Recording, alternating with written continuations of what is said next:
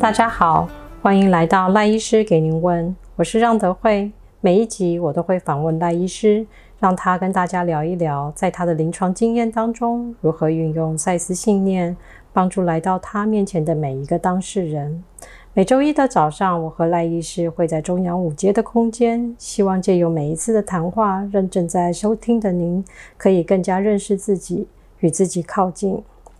赖医师，我在我的工作当中与当事人的谈话，常常会谈到被爱与爱人，但是在谈话当中，我可以常常听到当事人跟我说：“我从来没有被爱过，所以我不知道如何表达。”爱的对象不限于是亲密伴侣，也有可能是父母、兄弟姐妹，甚至是朋友。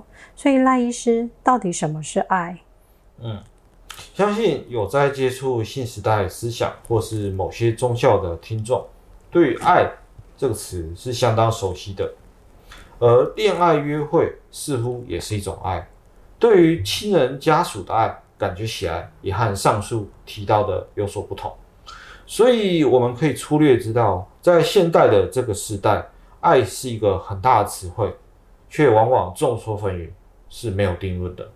过往。在赛斯的思想里，爱是一种需要表达出来的，是一种类似能量的东西。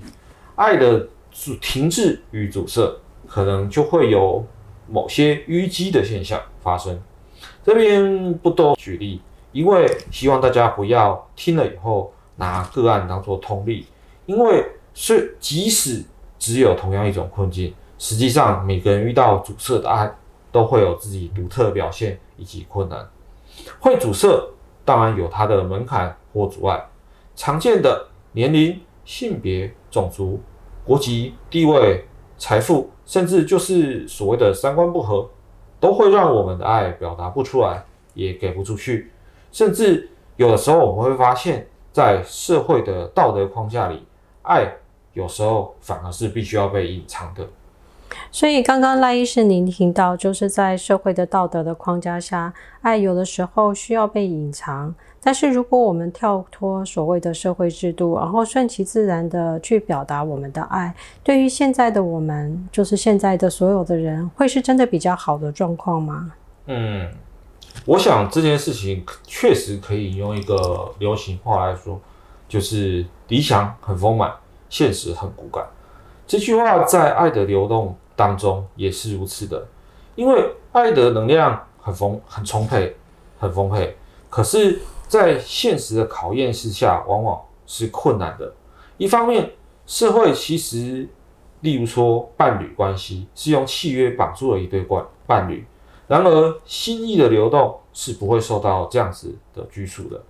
就又倒过来看，亲情的表达这件事情，在孩子逐年成长。父母慢慢老去的过程当中，爱的表达方式也会逐渐的被社会的眼光所局限，似乎必须限缩在某些特定的形式与程度之中。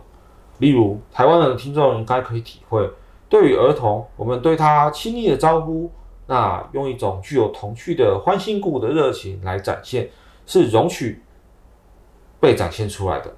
但是，一旦一个人进入了青春期，青春期一到来，同侪的眼光、个个体的独立性，甚至甚至是彼此身体的界限，都会让爱的表达不得不做出转变。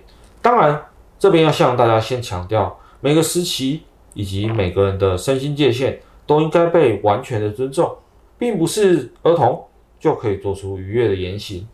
这种情况，绝。不可以用灵性或爱这种正面词汇去包装其中的丑恶啊！我呢，想说用一个英文歌词来提看看。那他是这么说的：Old, but I'm not that old. Young, but I am not that bold. 那翻成中文呢，就是说，老的时候，其实我心态上我也没有那么老，可是我外显起来就是。必须要这样子。那当我年轻的时候呢，其实我也没有像我想想象的、想要的那么样的呃爆发，那么样的呃突兀。那这样子的说法呢，其实就包含着显著的心灵力量逐渐在收敛的这样子的一个心境。越来越多的限制呢，是会让爱隐而不发，甚至是提防去利用善心的诈骗集团这样子的情形的。所以，其实，在我们赛斯的信念下，所有的表达，它其实都是源自于爱，只是有些表达它是扭曲的，但是它们的本质还是爱。嗯，那是自然的。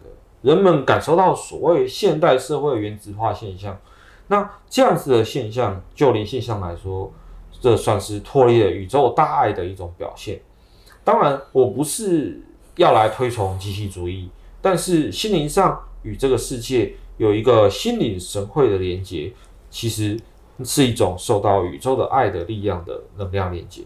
或许短短的这样的一集节目，也没有办法去带大家深入探索这些连接，以及如何呃体会超越性质的灵性，以及物质呃。务实性质的灵理性，那在这当中去灵巧的切换出入自在。但是呢，希望大家听完以后，能够试着让自己爱再次流动起来，哪怕只是一句早安，有时候你也会是某个陌生人的一道曙光呢。我们都渴望与人有连结，爱人跟被爱，所以我们必须找到我们自己的方式来表达我们对爱的感受。就如同刚刚赖医师所说的，一句早安或是一个微笑，我们释放出我们自己的善意，就已经为自己的爱的能量找到出口。我们今天谢谢赖医师的分享，赖医师给您问，我们下次再与您一起分享身心灵。